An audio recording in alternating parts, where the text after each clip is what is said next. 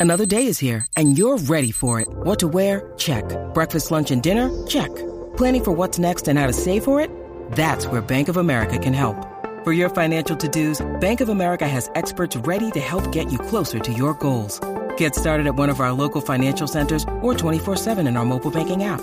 Find a location near you at bankofamerica.com slash talk to us. What would you like the power to do? Mobile banking requires downloading the app and is only available for select devices. Message and data rates may apply. Bank of America and a member FDIC. Hey, this is Ari Anthony, and I'm chatting with Jay Scott on the Hook Rock.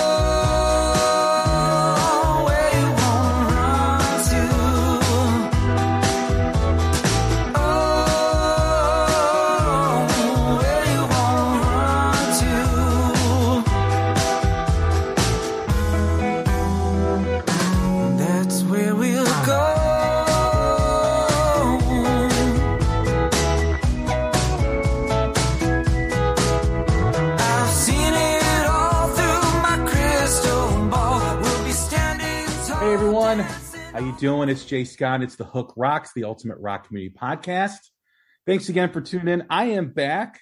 Um, you may have not known, but uh, I've had some. I had some uh, episodes stacked over the last few weeks that I've been releasing, but um, I just had a great week in uh, Nashville, in Florida.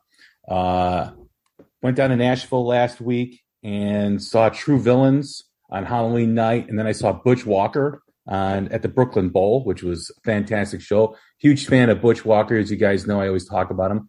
And then did a lot of other things in uh, in Nashville. Got to see Paul Moak's studio, the Smoakstack. Hung out with Tyler Baker from Goodbye June. Did a few other things too as well.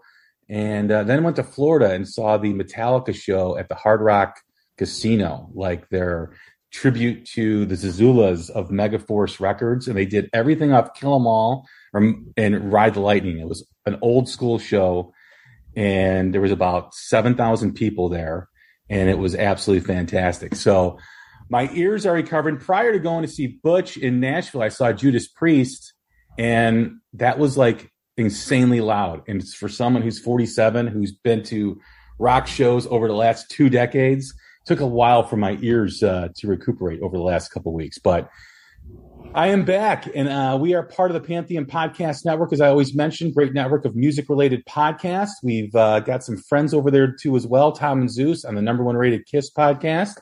Shout out Loudcast. Mac from the Ugly American Werewolf in London podcast.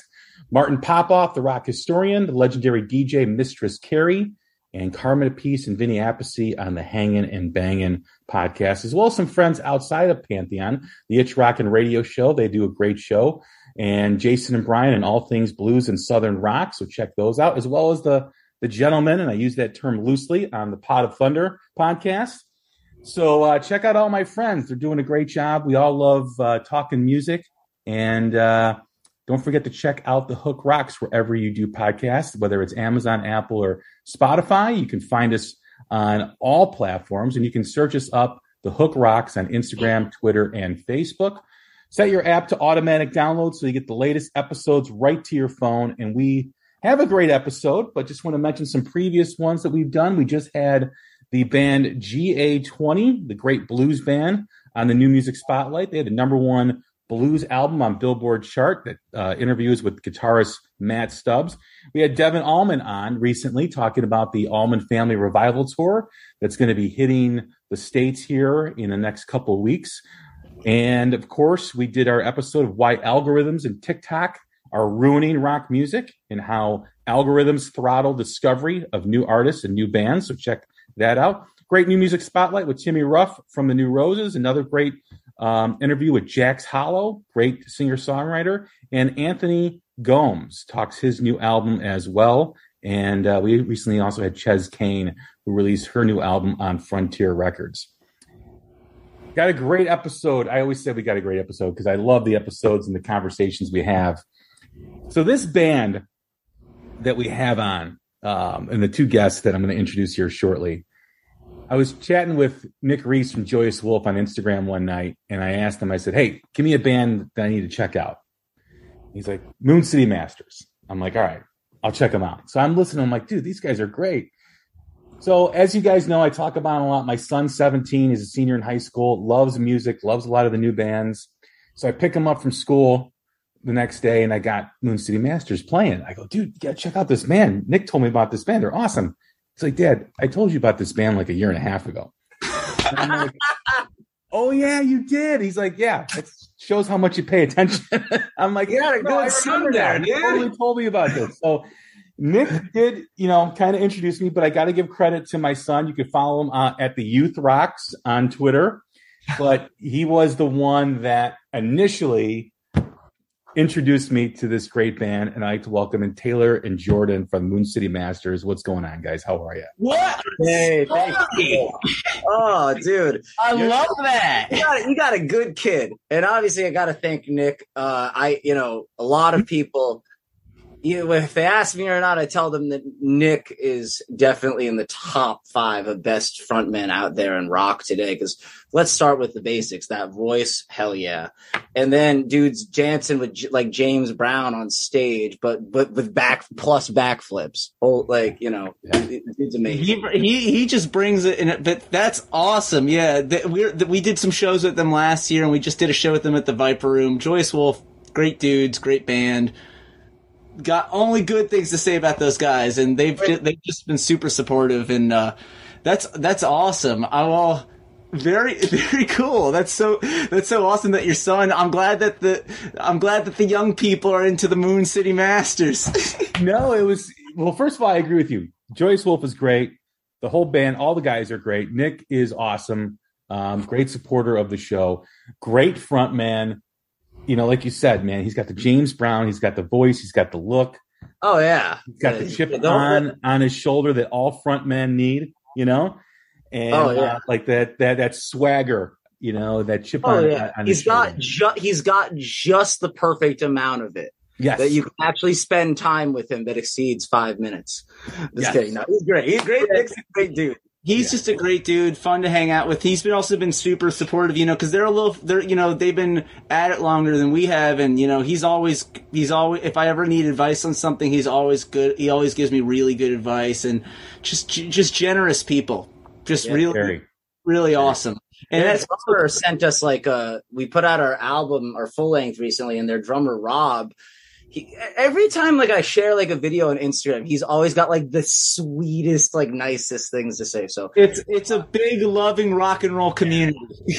It is. It is for the for the for the most part. I will say because I interview a lot of bands for the new music spotlight, and there is a sense of community. I think a lot more than there ever was back in the seventies and the eighties, and maybe you can kind of kind of compare it to that that 90s grunge scene when all those bands came out of Seattle there was a sense of community with with a lot of Mhm. those bands but I really do enjoy and appreciate the support bands give each other. Obviously, there's always going to be circumstances or individuals that won't, but for the most part, I, I think it's great and I think it's awesome.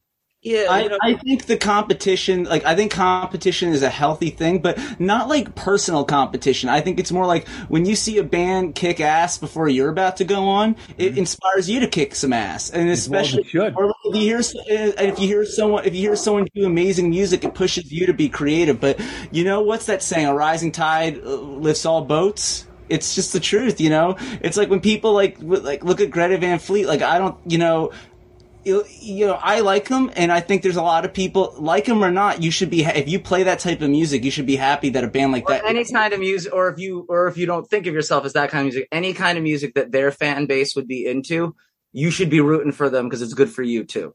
yeah, That's, that's been our attitude. about 100%. it. That's been our attitude, you know, from with them from the beginning. So we've seen, I've seen a lot of people get kind of bitter about them, and they they should probably check that. don't hate on the Trailblazers. Don't. hate. Well, you know, why are people hating on him? I mean, you know, You oh, know, that that comparison. I am the biggest Led Zeppelin fan of all time. I have a Zeppelin bootleg collection that could probably buy me a house at this point. All right, I've got rarities and everything, and I love. They're my favorite band. But I also know Zeppelin's history. Zeppelin ripped off a lot of people.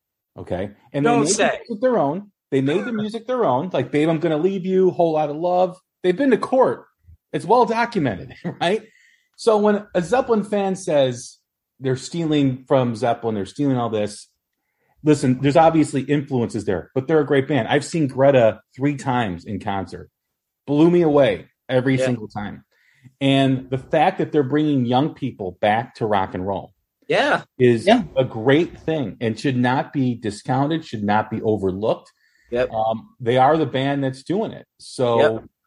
That that's that's how I looked at it right away. And people like in first of all, I'm not going to say I know all their music. The songs I've heard, I like that song "My Way Soon" quite a lot.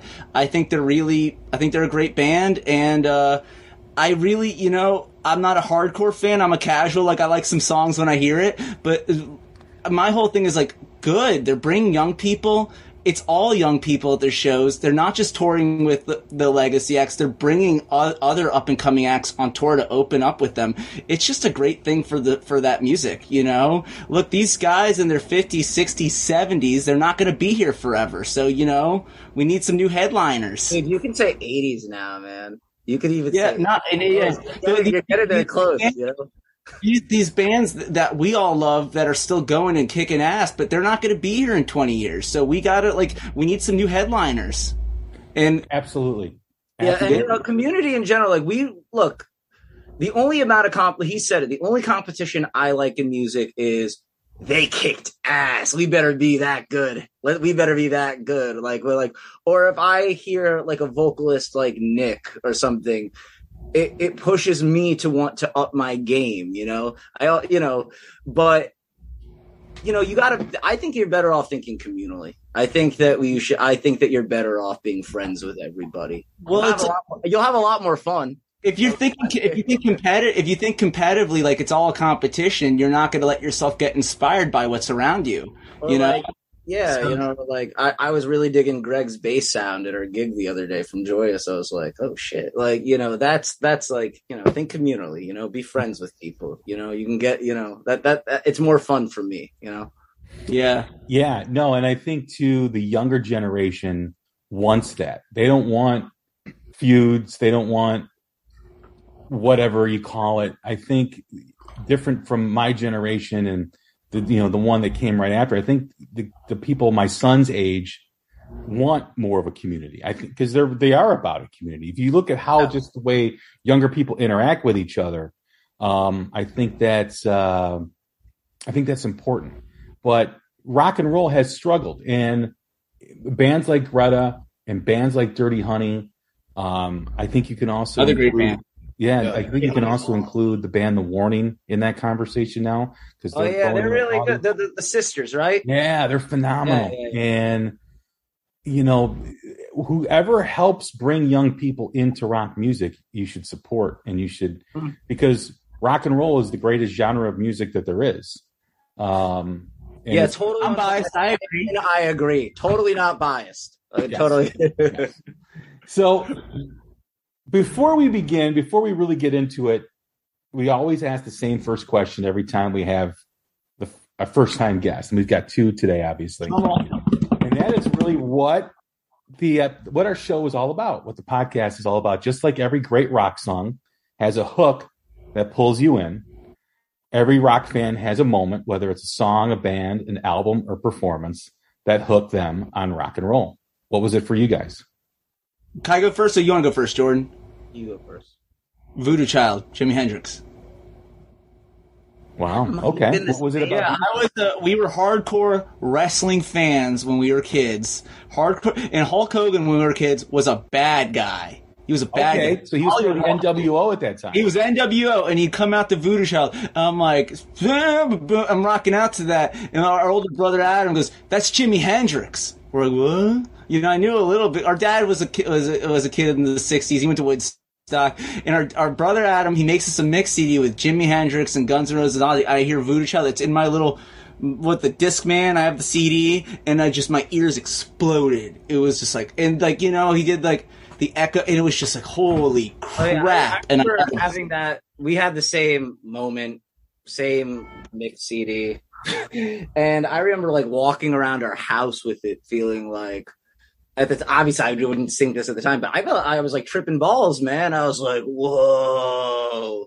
Like I thought it sounded like it came out of the sky, and you know, it, and from that moment on, you know, every band that I got into was just like blasting it, falling asleep to it every night, man. You know, it elevated. I already, we already loved rock music. Like I grew up on the Beatles and the Stones. We grew up on that, you know. And I know for for the first CD I ever had, you know, that my parents ever gave me money to buy for myself was Abbey Road. You know, so love that. But but Jimi got Jimi got us like got me hooked on like hard rock, heavier stuff. You know. Yeah, that that riff, the wow, and then it explodes into. That was like the first time I was like, you know, I always liked. Yeah, that's when I first just got, like, that's Yeah, when I really got. when I- that's with when the gears started turning, and it was just like maybe like I I started like fantasizing about being in a band and all that stuff. You know. Yeah, that was it for was, me. was there a performance that kind of propelled that and kind of said, "Hey, I want to get up on stage and be in a band"? I mean, because we saw the Red Hot Chili Peppers when we were eleven. what's that? Saw the Red Hot Chili Peppers when we were eleven. Uh, Okay. By the way, to our first concert ever. And just seeing John Frusciante, he did a little segment where he played like alone for a minute. He did a song called "Maybe" by the Chantels. He sang and played. I'm like, that's it. I need a guitar. Asked my parents for a guitar the next day. I, you know, for me, was, at that show, it was just Flea. There's the, I, I don't know if you could say, cause like Flea is so captivating. And he was in like the John Entwistle, like skeleton suit too. Uh, you know, it was, it was, it was dope, man. You know, that, that whole show. I've taken my son to a lot of concerts, and he's 17. He's going to be 18 in a couple months. And I remember the first show I, I took him to, which was Butch Walker. Uh, we drove down to Kentucky because it was an all ages show, and he was five at the time. And he loved it so much. He was so captivated by it. When we drove back home, we got home. I had bought him earlier that year one of these toy guitars that had like buttons were made with sound and tones, and they had the strings. And he went into his room and he grabbed it out of the out of the closet because up until then it was just collecting dust because he didn't really, you know, didn't really connect with them. And he's on his bed and he's trying to play the guitar because what he saw, uh, you know, in the concert. And I go, hey, what are you doing? He's like, I need to know how to play this. I want to learn how to play this. So fast forward to now, I mean, he, it's so cool that I'm able to share moments with him of bands that I've seen, that I've been seeing from, you know, a large part of my life. Like I took him to see Judas Priest. I took him to see Iron Maiden. I've, I just, you know, I took him to see Butch Walker at the House of Blues earlier. And that was the first time he was able to see Butch again because every time he's come in since then, it's been over 18 or over 21 but he's also been able to kind of bring me into new bands too as well you know like he'll turn me on to, the, to a band and say hey check this out hey listen like the moon city masters and um so i love that kind of connection we have with music because he, i'm feeding him stuff from when i was growing up and he's feeding me stuff. And that kind of really keeps me in front of what's happening in rock because i've got kind of like a live-in resource of hey this band's really good. This band's check this band out. So that's a lot of fun to have. And just seeing his reaction as a kid when he when he sees a show and you know gets all excited and stuff like that it's it's um it's great and I, and I and I wish more parents would would do that get the kids off of social media get their heads you know unburied out of their phones and have them go see a rock and roll show it'll change their life Oh man, I, I'm a victim of it too. I'm a phoneaholic, but I'll tell you this: I do think, and I love social media. Social media is why we're doing this in, doing this interview right now. Right. and I'm grateful for it. But I also do see that the fact that like you know we were that last generation that had a couple years of the physical like CD thing. We were like we you know we we we were the transition, and um you know like and um I do see that like kids just when I want them to listen to something. Like my uh, we're we're both music instructors for a living and professional musicians. So when I'm teaching and I want them to listen, they just think it's time for a break. It's kind of a background noise thing now because the streaming. A lot of kids. Then there's you got to get the bug, but I do think it it does cheapen. It, it does, for a lot of people, it, it's music is just a, a background noise now while they're multitasking. Well, you know, I think They're not actively listening. A lot of the older generation, it's like sitting and just listening and taking it in. That's an activity, you know, and I think that's Yeah. get, becoming a lost thing. Yeah, I, I agree. Yeah, I mean, the a physical relationship with anything, when you can hold it, when you can see it, is much more valuable than something where you can just hit click, download, and play. Right? Yeah, You know, like an album. When I bought an album on a Friday, I think it was Tuesdays when I was younger. You would, but you pro, but you know, when I was working at the grocery store, you wouldn't get paid till Friday, so we would all pile in someone's car. and We go to the record store, but that record would babysit us.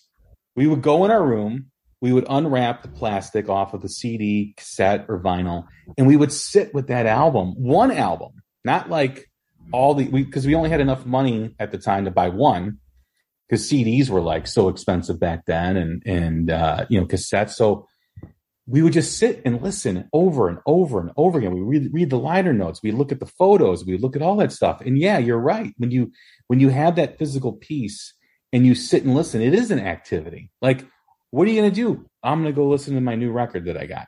You know, I'm not gonna go like, all right, I'm gonna just drive around and just listen to it. I'm gonna sit with it and listen. Yeah. That's what is missing today. Because I also think, and i we've covered this in other episodes, music has kind of lost its value. We mentioned how it's background music now, and, and if you walk into a Target, you walk into a big box store, they've got music. They got music at Starbucks, and it just it's always there. It's always like in the background. Mm. But I also think too that because you have record companies signing influencers, not musicians, to record deals. You know, influencers on TikTok or Instagram that really don't have any musical talent, or and they know how to play a song on the guitar. They've never written anything themselves. They just play it, which is great. Don't get me wrong, but we all know what's going to happen to those people with those record deals. They're going to get 30 songwriters in a room. They're going to auto tune the crap out of it. And then mm-hmm. these people are never going to play live. But the fact that they got 50,000 followers or a half a million followers or whatever it is, they're going to, they're going to maintain their interest. So it Yeah. of cheapens the value and the worth of, of the hard work a musician goes through that, Yeah. you know, Look, I won't. I won't name names, but I'll tell you this. And luckily, we have a decent amount of TikTok followers. But you know, when an industry person does talk to us, they go, "What's your TikTok following?" And they they definitely ask that. And I, look, I'm sympathetic. Look, I do know people that eh, eh, like that are very talented that they did get discovered on TikTok, and they don't have a lot lot of experience. It's it's tough, you know. I think record companies, you know, back in the day, you know, when it was all selling CDs and all that, bands would a lot of bands that we all love didn't really figure it out till the third album. Third Yeah. album, second Yeah. album. They didn't Yeah. become now these they just people don't want to You have take to have your own following yeah. online. They don't to want to take chances. They want to know that you're going to make the money. They- you've got to do a lot of work and build it up yourself. And that's why, you know, look, you know, I know some, that, that's why if you dig beneath the surface a lot, you, you will find that someone in someone's family had money when you dig deep. When you or it's just like, but I was getting to a point it's like record companies they don't want to take chances anymore Okay. because they they want to know that you're going to be successful and have a following. They want to make sure that you did, and it's. Uh, it's it's I think it's making the, the I think it's making the the chop forties everyone always shits on top 40s music every decade, but you do see that it has gotten a lot more bland and simplified to Oh, top. yeah, people people used to shit on disco, and it's like, oh, it's because you guys were spoiled back then. You guys think that disco was disco was pretty damn good when you. uh, I actually personally like disco, but like disco. I am a closet Bee Gees fan. Just so you yeah, know. I'm a giant. We're, in, we're out of a closet. We love all that Bee stuff. Gees, people talk about disco as if it's like this mindless music. We I've we played in wedding bands, man. I literally have gone through a pop music time machine. You know, Motown was was not some basic shit. You know, that was some real complicated music. You know, it was about like simple stuff like love songs and all that stuff, but it was some real creme de la creme musicians, really like something that you wouldn't expect. I- do feel like there is some amazing pop music even being made today, but I do feel like it's largely become so much simpler and people act like, oh, well, you know, people's attention spans aren't. That's not like a natural thing. Roundabout was a hit, man. you know, a prog rock anthem, like had that had shred. That was a freaking hit. You know, At, at one time, "Stairway to Heaven" was the most requested song on rock radio. Yeah, exactly. I, I Yeah, think the reason why I paired it, it's like you know they put a lot. The reason why I mentioned the money thing, I have no problem with the fact that some people that I know some that that come from money become huge, and that there's no problem with that. Doesn't mean you don't have a shit ton of talent, but they put a lot of expectation on the artist now. More there, you know, obviously there's more to being a music. There's always been more than like just making sure you can really play, really making sure you can write songs but there's a lot of expectation to like you have to be good at social media you have to be really good with having a style you need to like eh, you got to have it all figured. It's like it- it- they want to see, yeah. And I, I I'm sympathetic because I understand the music industry isn't as profitable as it was then, as it was 20, 30 years ago. But it's also like, man, it's creating a lot of, it's making our music less interesting than it was even 20 years ago. Our popular music. I think there's more good music than ever before. I just don't think a lot of it is getting the chance to get and not, not just rock music. I think there's plenty of great music out. I just think it's so hard because everyone can make an album now that it's really hard to find it. yeah I think you're right. A couple points. First of all, on disco, listen to the bass lines in Yeah. the rhythm section. oh i listen to those bass I mean, lines. I mean, seriously, like, like, there's not a, there's not a bad bass player in a disco band. There's not a bad anything in a disco But band. I'm just, I'm just saying, I'm just saying, like bass wise, like they holding down the rhythm, the rhythm section in the disco band. Oh my god, right? yeah You know, so Uh, dude, a big part of our sound is that I just listen. You know, I'm a bass player, and if you're a bass player and you don't love funk and disco, okay, that's fine, but like kind of weird, you know. And you, you, I, and I, I'd be, you know, so when I was getting, I would be getting into all that stuff. as Talor was getting into all the guitar heroes, and so we'd be showing each other that stuff, and and brought it into the band, you know, and brought it into our sound, you know. Yeah, that's actually I think the secret sauce to the Moon City Masters is that we're not a progressive rock band and we're not a funk band, but we're super inspired by both of that stuff. And I think we bring it into like the our pop like our poppier sensibilities in rock music. Mm. Well, I agree. You know, listening to your music, to me, it's it's very reminiscent to well, how would I how would I describe? Because I was just I just had uh, I just posted about the new Tuk Smith album, right? And everybody always wants a comparable whenever you're telling them about new music. So I Yeah. said it's basically like Thin Lizzy meets Cheap Trick, right? Ooh, that's a great. I listen to Tuk Cool. Smith. I love Thin Lizzy, and I love. I've seen I've seen his name thrown around, and I think our listeners like him too, according to Spotify. But I've never really Right. given him a listen. That's cool though. Yeah. So if I were to like do a comparable, I, I, I find in one aspect that late seventies, early eighties singer songwriter like Jackson Browne, um, you know, you have Don Henley, got a lot of influence there. You got great harmonies. You remind me a lot of like I was just listening to New Kid in Town by the Eagles. Oh, I love that song. Which that last break of harmony in that song, which is at like the 330 mark, is one of the best harmon- harmonies of all time in rock history. So I hear a lot of that in terms of the harmonies with you guys too, as well. A lot of Eagles harmony, a lot of Jackson Browne, a lot of Don Henley, and then you've got like a little bit of an edgier influence too. Like you hear that Stones, you hear that stuff, you know, that old school rock and roll, and it kind of melds and merges perfectly together. It's awesome. Oh, Thank you. so much, man. Yeah, I, I just you know when I, I I was telling you guys, and I, I think I butchered the name of the song in the Twitter post, but where you want to run to, Yeah, you got it. dude, that that song is fire, man. Oh, that, that's those are my favorite because Jordan writes the lyrics in the Moon City Masters. And he's he's our, or he's our Bob Daisley writes the lyrics and plays the bass damn good. And it's like uh, uh he Oh, uh, those are those are my favorite those are my favorite set of lyrics Jordan wrote. And he was humble enough to let me sing them.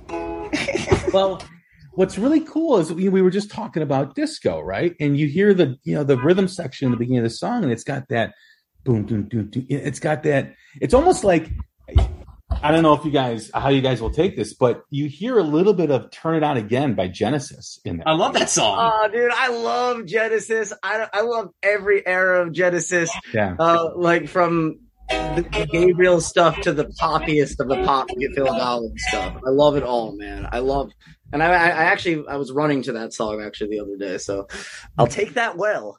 yeah but like if you hear we love pop music. We love pop music. Just well crafted pop music. Well, Yeah. well, well, pop music back in the '80s, though, like when I grew up, they actually did play their instruments. You had Duran Duran, you had, you know, whoever it was, Men at Work. Um, Toto. They're like some badass. Madonna records. Listen to Madonna, the bass. yeah, I Like, mean, it- I mean, rare. Madonna, it was not. It was not like program music. It was people playing the instruments. You know, so you had an organic feel to it. And one of the biggest things about pop music today, why it's so bland, is because of that algorithm that I talked about before. Yeah. now all these record companies want that algorithm. So that's why everything sounds the same because everyone's trying to fit into that. And so you can't tell, I can't tell the difference between one pop artist and another because it's just, it's all, it's all the same. It's all the same. Well, everything's got to be two minutes now. A lot of that top 40, two minutes, and it stays like one progression the whole time. A lot of it. Not there's some pop music I freaking love, uh, like modern pop, but also, a lot of it, and it's like I, I said this to our producer Justin the other day. It's like to the to a young listener that's really just getting started listening to music, and that all they hear is like a lot of the top 40 stuff today. Simon and Garfunkel would be progressive rock to them now because it just it's too much. It's way over the. It's they they're just. I, I, you know, there's a saying like keep it simple, keep, and it is a good thing to stay simple, but I almost feel like it's gotten too simple. Like, I yeah. You know, like, I also I, think- um, I love a lot of songs that are like three chords and a vocal and an and an out of tune vocal. Frankly, I love a lot of music like that. But I don't know, man. Like, okay, like this is kind of a weird comment. Considering even we are, I, I completely own that there is a retro, a retro-ish th- uh, aesthetic to our music. Not intentionally, we just love that stuff. But like, oh my god, has there ever been a time in in history where they're selling nostalgia more than now? Like, I feel like I hear like on if I if the times I've listened to pop radio, I can't even name them off the top of it. They're like they they're just take taking hooks from from already famous songs more than I've ever heard. I I don't know. Like it's it's just very weird. Oh, yeah, that's how I, I that's, yeah. It's So. You know, do you know, you know back to Greta Van Fleet, we sell, be happy about them. A new band that's, they're awesome.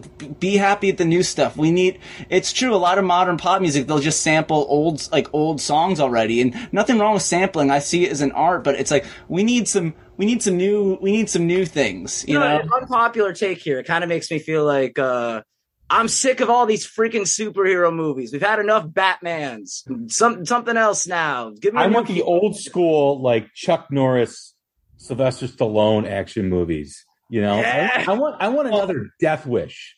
you First of all, the best Chuck Norris, the best Chuck Norris moment is watching him in a Oh. W in, in a wrestling match. It- uh, he's the he's the, the enforcer. he's behaving. Chuck Norris is here just to make sure everything checks out. No funny business going you- on in the ring. Chuck if you Norris. want to, if you want to watch a great Chuck Norris movie, I recommend Code of Silence. I'll check it out. Uh, well, what's that? Where's that? There, I saw some scene on YouTube years ago of him like in a fight scene with Bruce Lee. I'm like, this is cool as hell. It's cool. Yeah, those those old school Bruce Lee movies. We used to have Kung Fu Saturdays on a channel here outside of Chicago, and they would play kung fu or karate movies, Bruce Lee movies, like for like eight hours on Saturdays. And it was all like most of it was all like subtitled and everything, and it was great. So, but you But saw this is- No, go ahead. I'm sorry. you saw the Chuck Norris and Bruce Lee battles in, in some of those movies. That was those was like epic stuff. But this is me calling on these movie makers. Don't do remakes anymore. Just make new shit. Yeah. Well, as far as music, you mentioned you know nostalgia, and when you think of why nostalgia, why nostalgia is so important, and why they go back to that era or those eras, is because the music was great.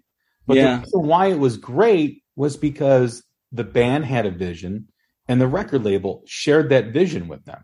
Right? Mhm. You mentioned like the third album. You know, bands didn't really break. Like Bon Jovi didn't break till "Slippery When Wet." That was their third Yeah. album. That album I think I think Aerosmith didn't break till their third album too, and then they put "Dream On" out again as a single right. because if I'm if Queen. I'm- Yeah, I love Queen's first album, but there's no hit song on that. No, no. You know? I mean, yeah. So I mean, they if a if a record Prince. label knew He didn't have a hit single for like Prince had "I Want to Be Your Lover" and "I Feel for You" off the second album, but he didn't have like monster hit songs till like his his fourth uh, fourth album.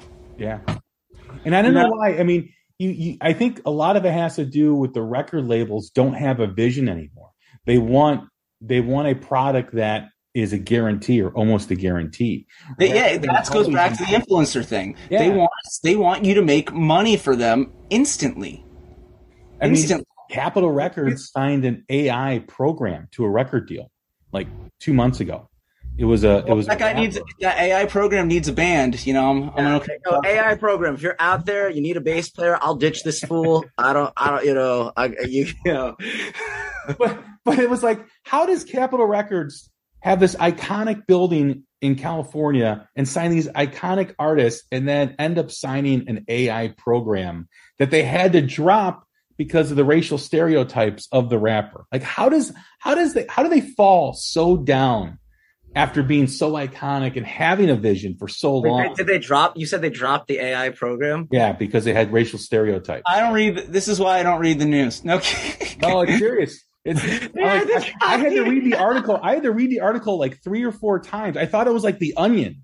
I'm like, is this Did serious? the, did the program come out and apologize for their insensitive? I'm sorry for. I'm sorry for. For. I will if- learn from this. I will be. I don't know, man. Look. It was. It was. It's just. I yeah. But Uh, yeah, I just, you know what? It's it's like goes back to it. It's like they just they. d- I, I think the music business. I think the I think the music part's all in lowercase letters, and the business is all in caps right now. Yeah. You know, the business. There's never been a more of an emphasis on the the business side of the music business than ever before. Like I think they, like I said, I think because the like the revenue, like you know, they're doing 360 deals. A lot of these with the big artists and major labels where they want to own everything because they're just trying to get the money. It's really not. I think it's because there's less money.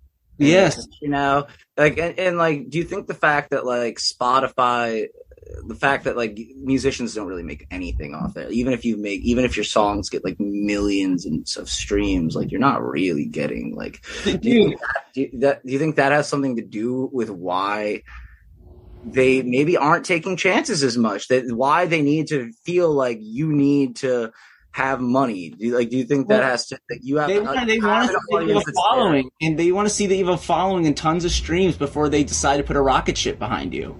Well, Yeah, here's, cool. here's why I push back against that idea. I go to a lot of rock concerts, and a lot of the rock concerts are of bands that don't fit into an algorithm, right? Uh-huh. Uh-huh. and uh, the, for the most part, shows are packed. So where are these people finding this music? It's not through an algorithm, right? You're not finding Butch Walker through an algorithm. You're not finding Joyous Wolf through an algorithm. You're not finding Judas Priest through an algorithm, right? You're not. You're not. You're not finding those bands because of that. They, those bands don't fit into the earworm algorithms that all these record labels want. Yet they have a following. So if if a band or obviously you know we have legacy artists like Priest and Maiden, those big ones that By the way, how could this Rob Halford sound on this tour? He Oh, sounded yeah. amazing. I think he sound this is the best he sounded since he rejoined Judas Priest. sound they did Beyond the Realms of Death. Hell yeah. Which I've I've never heard that live, and I like I'm like, oh my god, they're playing Beyond the Realms of Death. I've never heard this live, so that was I want to see them because they're doing Riding on the Wind on this tour. That's like One- my yeah. Well, one thing that you notice about Halford, he sounds great, but years ago he would just casually walk on stage, like he's shopping at like Walmart, and just scream, screaming for vengeance or these high pitch. And now, like he's got to put his hand on, on his thigh and just bring it from the diaphragm all the way, hard. which is fine. He's in his seventies. It ain't easy to sing like Rob Halford. Dude, I was watching him. the fact that he could still hit it is just like, dude, he did Screaming for Vengeance. And you know, like the range on that song. Wait, he did that on this tour. He did this on this tour. They brought it back for. Oh hell yeah! I want to see, dude. We I- only saw them one time. We saw them on when they did when they, they did that when they did British Steel start to finish. Okay. And that was good, but I think and as and it was great to see KK and Glenn Tipton because that was I think that was like the last tour they I did together. Yeah. But you know what? I gotta be honest. Like I wish that what they those guys were still on stage, but I think Rob Halford singing and the set list are better right now. yeah. With Beyond the yeah. Realms of Death, they did Screaming for Vengeance, they did Steeler, they did Jawbreaker. Devil's Child, I saw they're doing that on this tour, which I love. Devil's Child. I they didn't play that in Chicago, but I would love I love that song. I love it. Oh my god! Well, Screaming for Vengeance is my favorite. That or that's my favorite Judas Priest album. Oh. That or Defenders of the Faith. I oh, I love Defenders. I was watching. I was watching a live video from the Defenders of, from Defenders tour last night.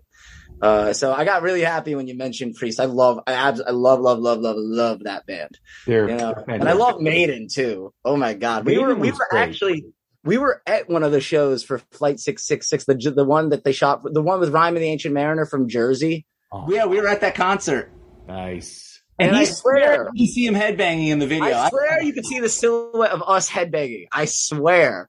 That's a great I- song. That's a great documentary. Maiden sounded great. They did. I mean, they did Flight of Icarus. They did um, Revelations. They did Aces High. They did. Are they still opening up the show with Aces High into Where Eagles Dare? No, they they ended on with Aces High with the Churchill speech. But that is a badass. That guy his age is ending a set with Aces High. Dude, I don't know, man. I thought it was crazier that he was opening his fucking show with Aces High into Where Eagles Like, as singers, and we do we grew up singing a lot, pra- learning to sing by singing a lot of that stuff.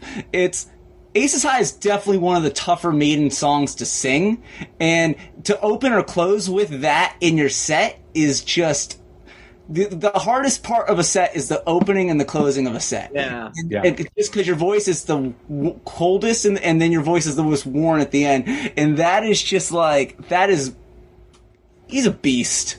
Good guy.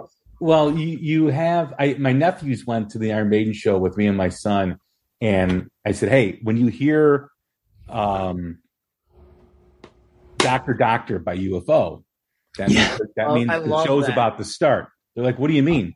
I go, "They're going to play a song called Doctor Doctor. Everyone's going to get on their feet. No one's going to be on stage, but everyone's going to be cheering and just get ready."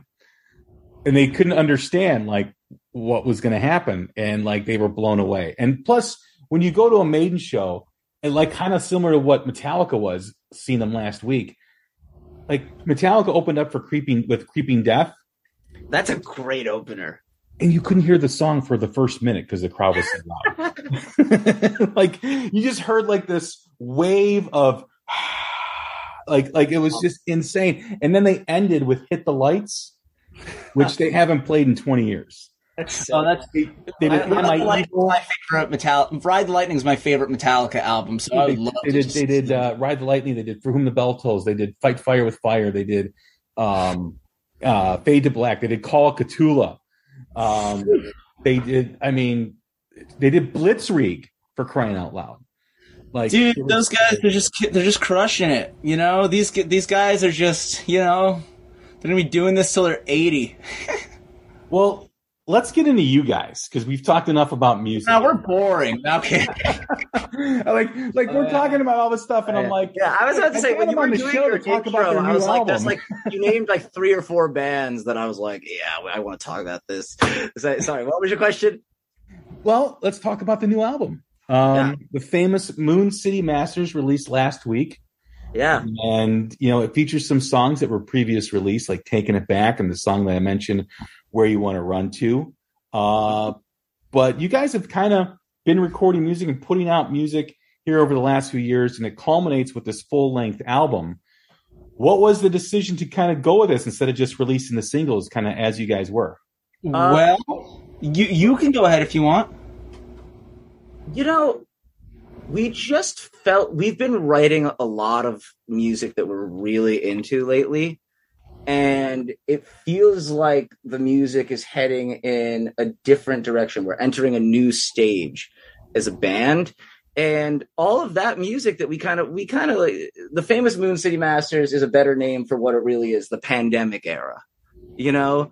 And all of that music that we put out from Over Now to Trust Someone, the latest, the single, the one, the new song off of it, it kind of represents an era for us, you know? And it just kind of felt like a good way to celebrate it and tie it in and get ready for what's next. I don't know. What is that? Is anything else I missed there? That that's exactly. Look, in the world, we put out we put them out as singles, as we were deep in the lockdown. We recorded over now, like the week before the lockdown happened. Actually, It actually was supposed to be. It was yeah. that was supposed to be a demo, but we liked. kinda like I'm pretty sound. sure I had COVID when I did the vocal for it. Yeah, but we, didn't know, know. we didn't know anything at that point, though. We just really feel like this, and we had trust someone. We finished it, but we had a line around. We just feel like that to trust someone is an era. And if we were a band, and look, we did the singles because you know we were deep in the lockdown. We couldn't play shows. There was no other way to promote ourselves, and it's also more financially doable to put out singles. And there's just a when you're a new band, it's a lot. You you get a lot more.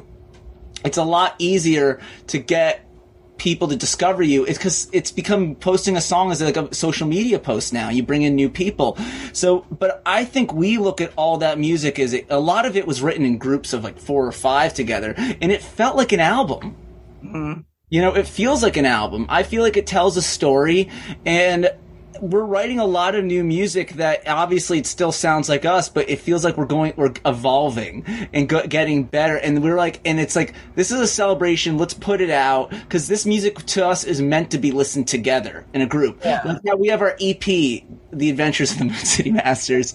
That's an era. This is another era where I feel like we're coming more into our own. And this next era is that which I don't know when we're going to put out music, but we're going to start recording a lot of music into once we're back from tour and after the holidays are over. It just feels like we're just. It just felt like that we're put. This is a we're putting a bow on this. Let's celebrate it. We're so proud of this music, and we want people to hear it and how we would imagine it as an album, and not just as singles. Yeah. I just had the band GA20 on New Music Spotlight, the uh, the episode that kind of precedes your your episode. And I was talking to the guitar player Matt Stubbs, and that album, Crackdown, which was just released earlier this year, went to number one on the Billboard Blues charts. But that album was recorded in 2020. They sat on it through the whole pandemic. Yeah, And I'll ask the same question I asked him is when you're making music like that and you put out an album like you guys just did last week, how do you stay connected with the music as you keep creating music, right? I mean, you guys are songwriters, you guys are musicians, you're constantly creating. I mean, that's your that's your your lifeline is creating. So when you have songs that you put on an album, you're writing songs and you're sitting on it for a while because of the pandemic, because you don't really know what to do at that. And then it finally comes out. You've known these songs, you've gotten to know these songs for so long, but you're also on to new things that you're writing, right? I mean, you're you're looking forward to that next evolution, like you guys talked about. So how do you stay with those songs during that during a situation like that? you know, everyone's different, but I think that we just, and obviously we're like, I'm like anyone else. The newest thing is I always just gonna think is our best thing, you know? But like, I'm just really proud of it all. I really to love honest it. I don't really struggle with that. Like I used, like I used to before we were the Moon City Masters. Like okay, like this band was was we we've been in every we've been in a bunch of bands together, and they were always with us with one or two other guys, and it was always us trying to, you know, we would work with people that like, oh, we were, we, we, you know, when we were younger, it's like we need to make something that we could still feel like ourselves with, but would be a, a commercial for people. Okay, fuck that. Let's become a, let's just not care about that and be a prog band. Okay, this is the Moon City Masters was just like, dude, let's just be Well, the prog, and then the after the prog band, that was our last band. We were like, okay, we still care about like songwriting sensibility. So that was the other, and we felt we were just compromising with other members. Yeah, that's what I'm trying to say. We always felt like we were compromising our vision. We always felt like we were trying to please a producer, another band member, a this, a that, you know. And the Moon City Masters was just kind of like, F it. Well, can I curse? Fuck it.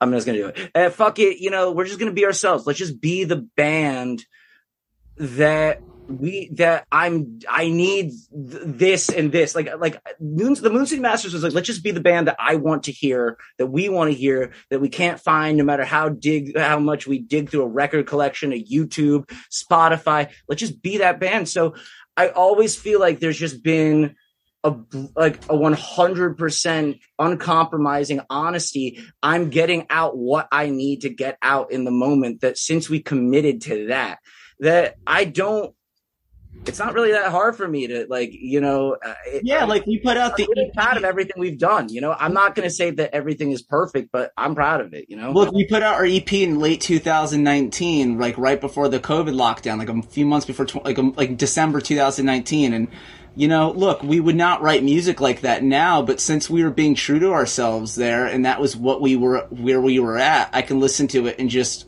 I still love it. You know, obviously, yeah, I think the whole goal is just be true to yourself in the moment. Don't follow trends and, you know, and yeah, I don't know. It's never a struggle. Like we still play, we play, we're, i hated every when in our old bands we would we would record music and i'd immediately not like it yeah, i don't feel that i don't feel that way with this band Uh, yeah, this is the first band we've ever had, and the only band we've ever had that I'm just super proud of it. You know, and I uh, probably maybe it sounds a little narcissistic. I just really like our Yeah, music. I, I'm not. I'm not under any illusion that like we. I'm not going to say our music's going to be for everybody. Not No, every it but but it it but but I'm not writing it for everybody. I'm promoting it to get everybody to listen to it, but I'm writing it for me. You know, uh, and he's writing, and we're writing it. or- Yeah, you, exactly. You know, You gotta you gotta please yourself. You can't write to please other people. You gotta make you gotta feel passionate about it. Because if you're not passionate about what you're doing, you're just gonna phone it in, and you're not gonna sell it to the. You're not gonna promote it, it because you're not proud of it.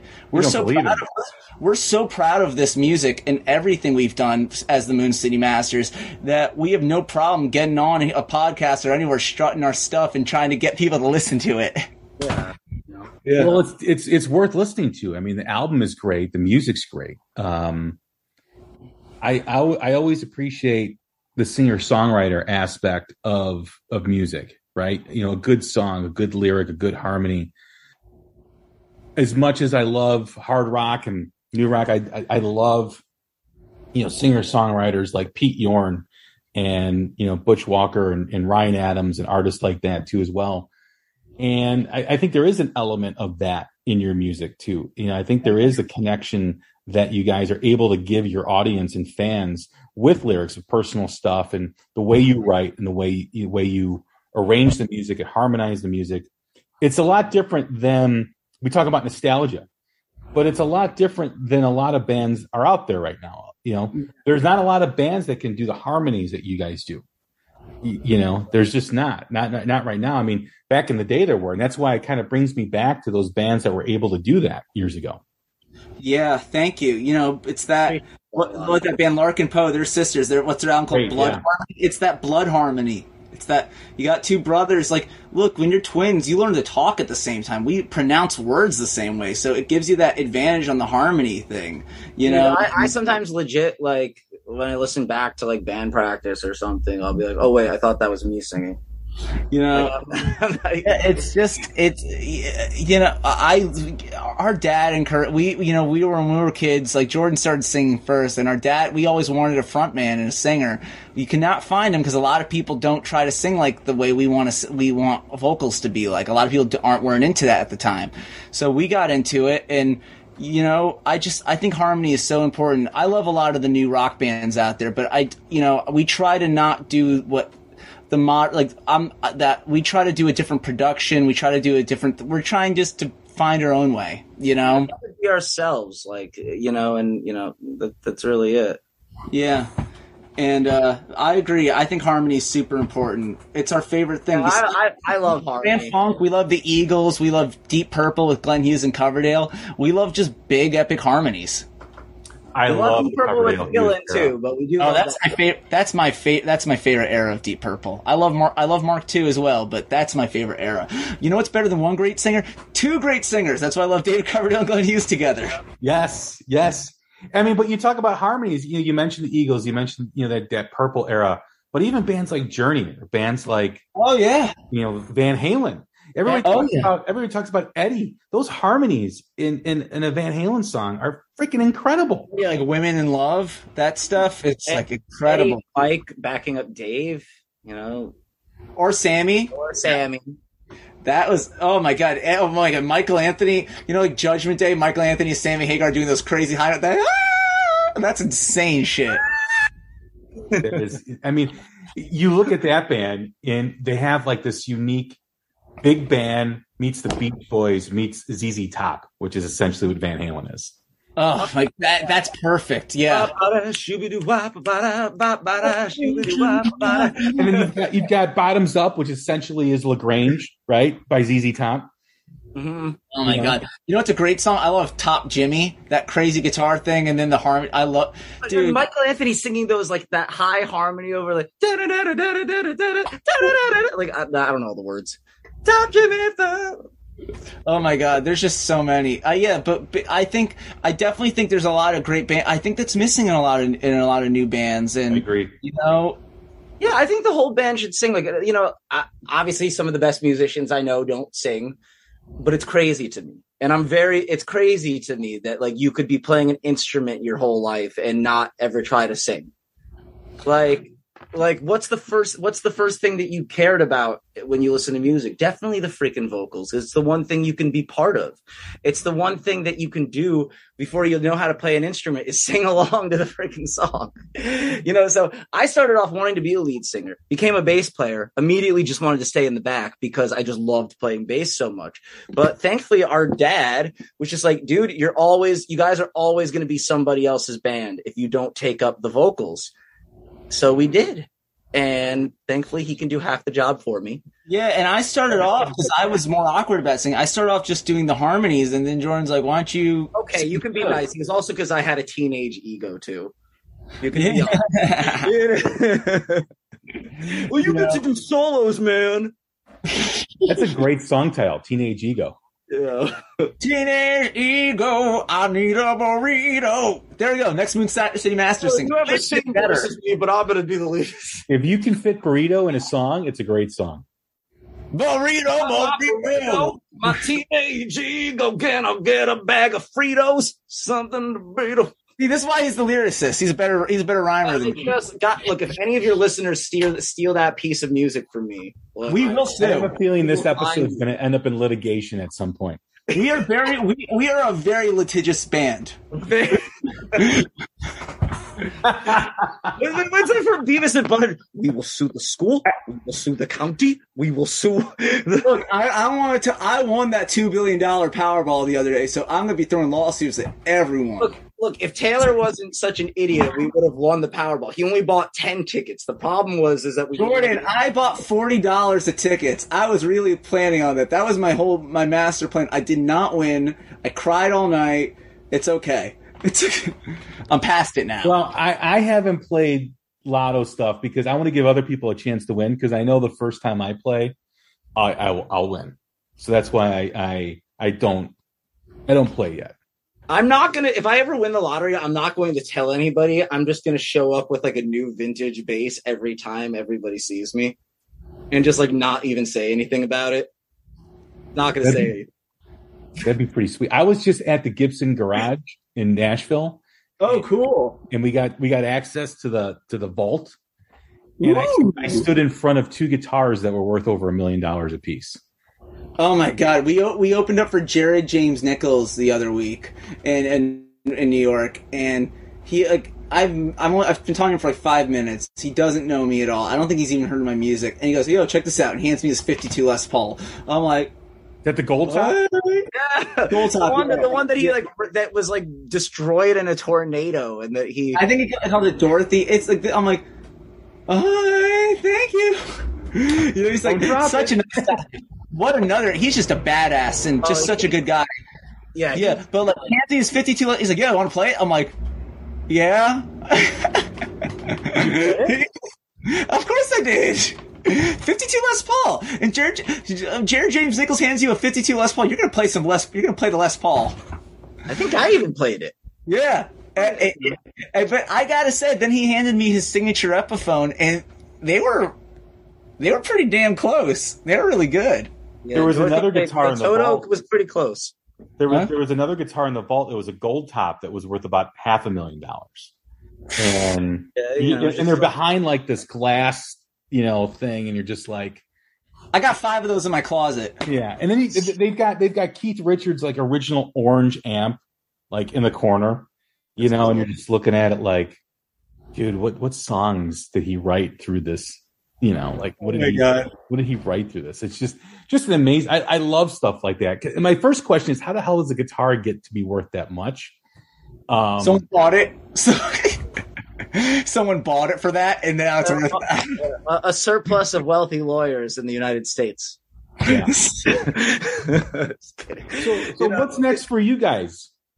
Well, we got a show tonight at Rockwood Music Hall. I guess it'll be past by the time this airs. Uh, November 11th, we're playing tonight with a really cool. And opening for us is a cool band from Philadelphia named Frankfurt Fiddler, and then um, like a power trio too, duo power trio like us.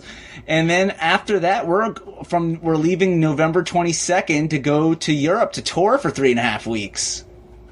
We're at in Europe. We're Spain, France, uh, Austria. So, um, uh, not Germany. Switzerland, uh, uh, Italy, um, every everywhere except the UK, and yeah, everywhere except the UK. But we're going. th- That's that's what we're doing for three and a half weeks. Then we're gonna do Christmas and regr- and and and get take a big nap, and then. uh and then we're gonna start writing and recording for twenty uh, for new songs, maybe an album or an EP, and to start. We're gonna record in twenty twenty three.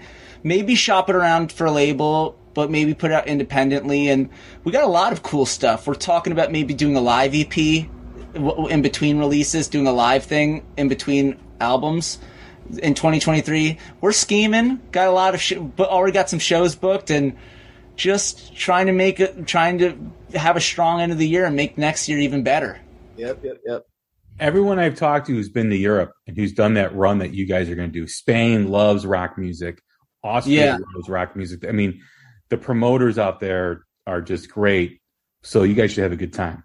Yeah, we you know we found a great booking, a little booking agency called Tres Hombres, and um, Yeah. they okay. I think they the were- Cold that's like- Stairs use them. yeah, Cold Stares, Zach Person, um, Truth. Damn Truth. You ever heard of Damn Truth? Oh, I love the damn truth from Damn Truth is great. They, they, they were the f- uh, first rock band other than us that I found on TikTok, and I was like, "Whoa, these, what a singer!" Yeah, they yeah, and I think the guitar player are, are married, and they are just they are just in, and they bring their kid Oh, on the road. He posts videos. they are just badasses. She is in a he- she's a hell of a singer. Oh, they're And, great. uh, oh my god! And uh, so they they work with them, and we, they found us at the high, like during the pandemic. We signed on to do this tour. Then March, we were getting ready to go on tour. Omicron's a thing. You know, we we had to postpone it, but now we're doing it, and we are just so freaking pumped. I didn't hear Chicago in there, so I'm just kind of wondering, like, what the hell? Are you in Chicago? Yeah.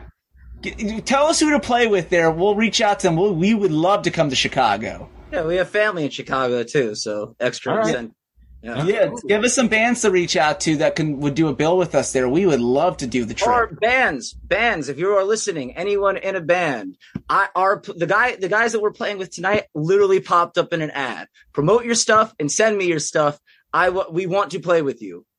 I we we listen to everything. You guys can do, I know a couple bands that you guys can do a Wisconsin Chicago run. Hell yeah, we Yeah. love Milwaukee, and Chicago and Madison.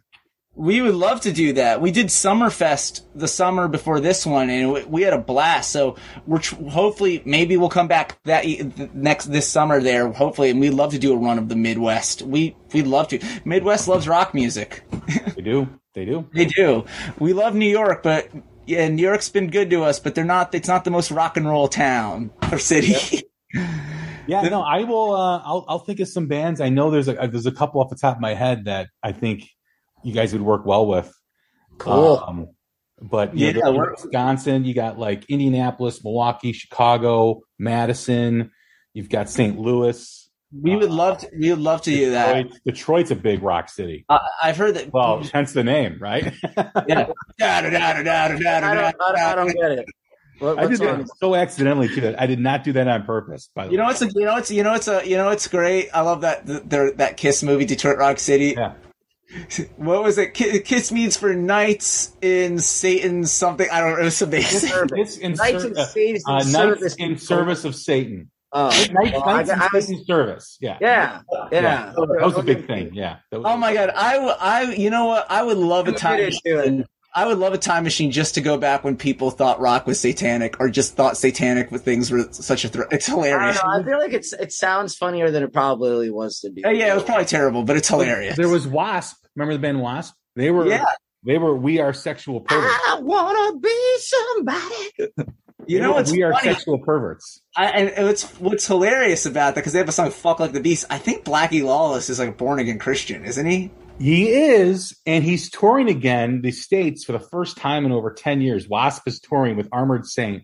Dude, I would go Yeah. see Wasp. That'd be fun. And I saw- he's doing, this is- he's doing Animal Fuck Like the Beast. Yeah.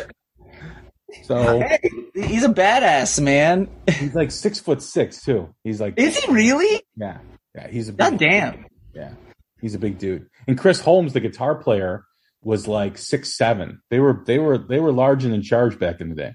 God damn, man. I, Yeah. Well, you know now they're older, so maybe they're like all six four, six five. They five got, now. like they had, like what, what do they call it? Uh, um, oh god, where you shrink? Like oh, I can't think of the name of the the condition. Shrinkage. That's Seinfeld. I was in the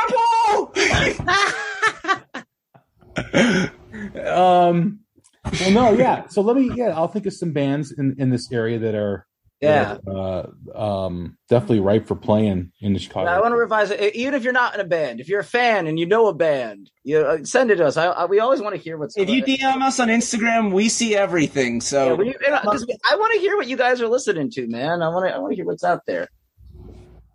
Well, you heard it here, folks. So send them info. Um, but it's been a uh, it's been a blast talking with you guys and getting to know you guys.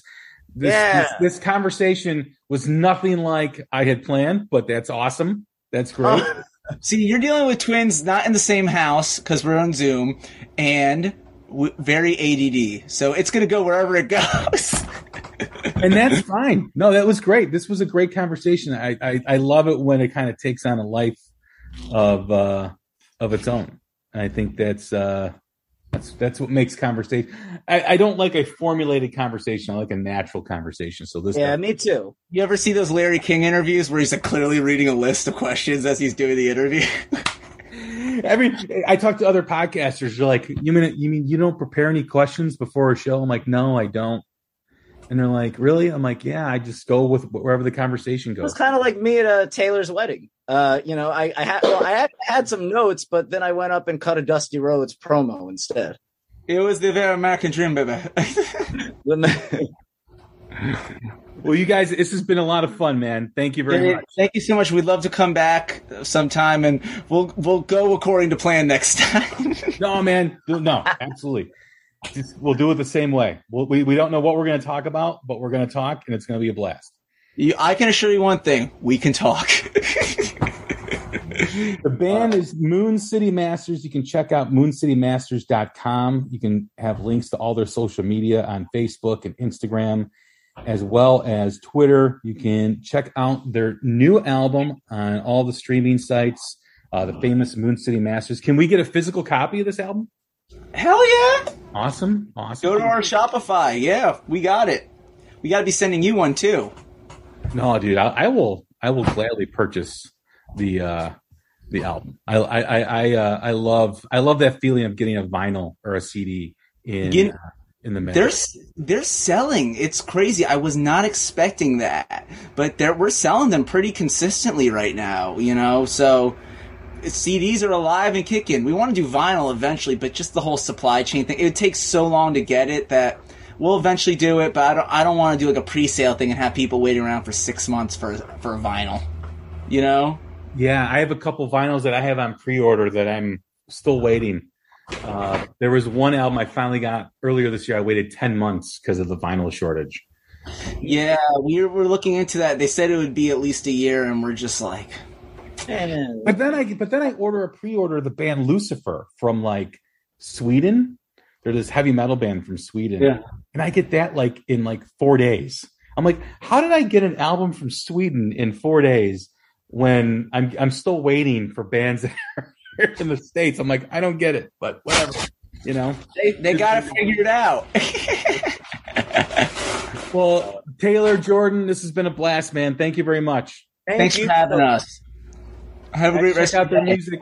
Check out uh, Moon City Masters, a great band. You will thoroughly enjoy them. And uh, if you're listening in your in Europe and you're in Spain, France, Italy, Austria, heck, if you're in Iceland and you can make it down, do it. They will be playing and you will enjoy it. So uh, thanks to Jordan and Talor. I'm Jay Scott. This is the Hook Rocks, the Ultimate Rock Community Podcast. Take care of each other. Stay safe. We will talk soon. Thanks.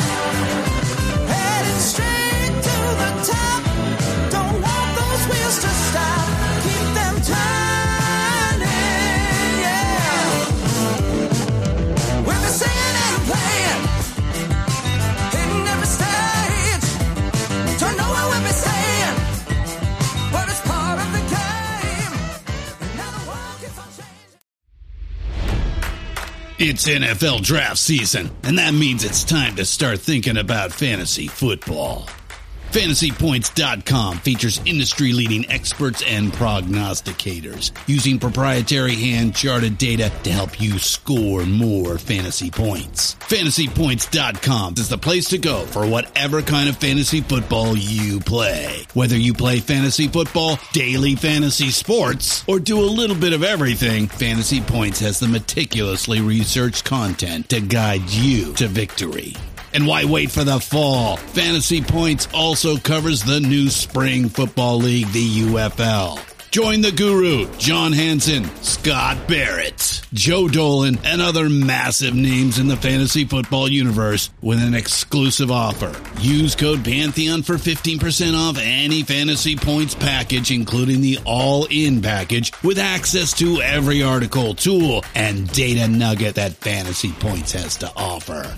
That's fantasypoints.com and code Pantheon for 15% off at Fantasy Points. Fantasypoints.com. Code Pantheon. Score more fantasy points.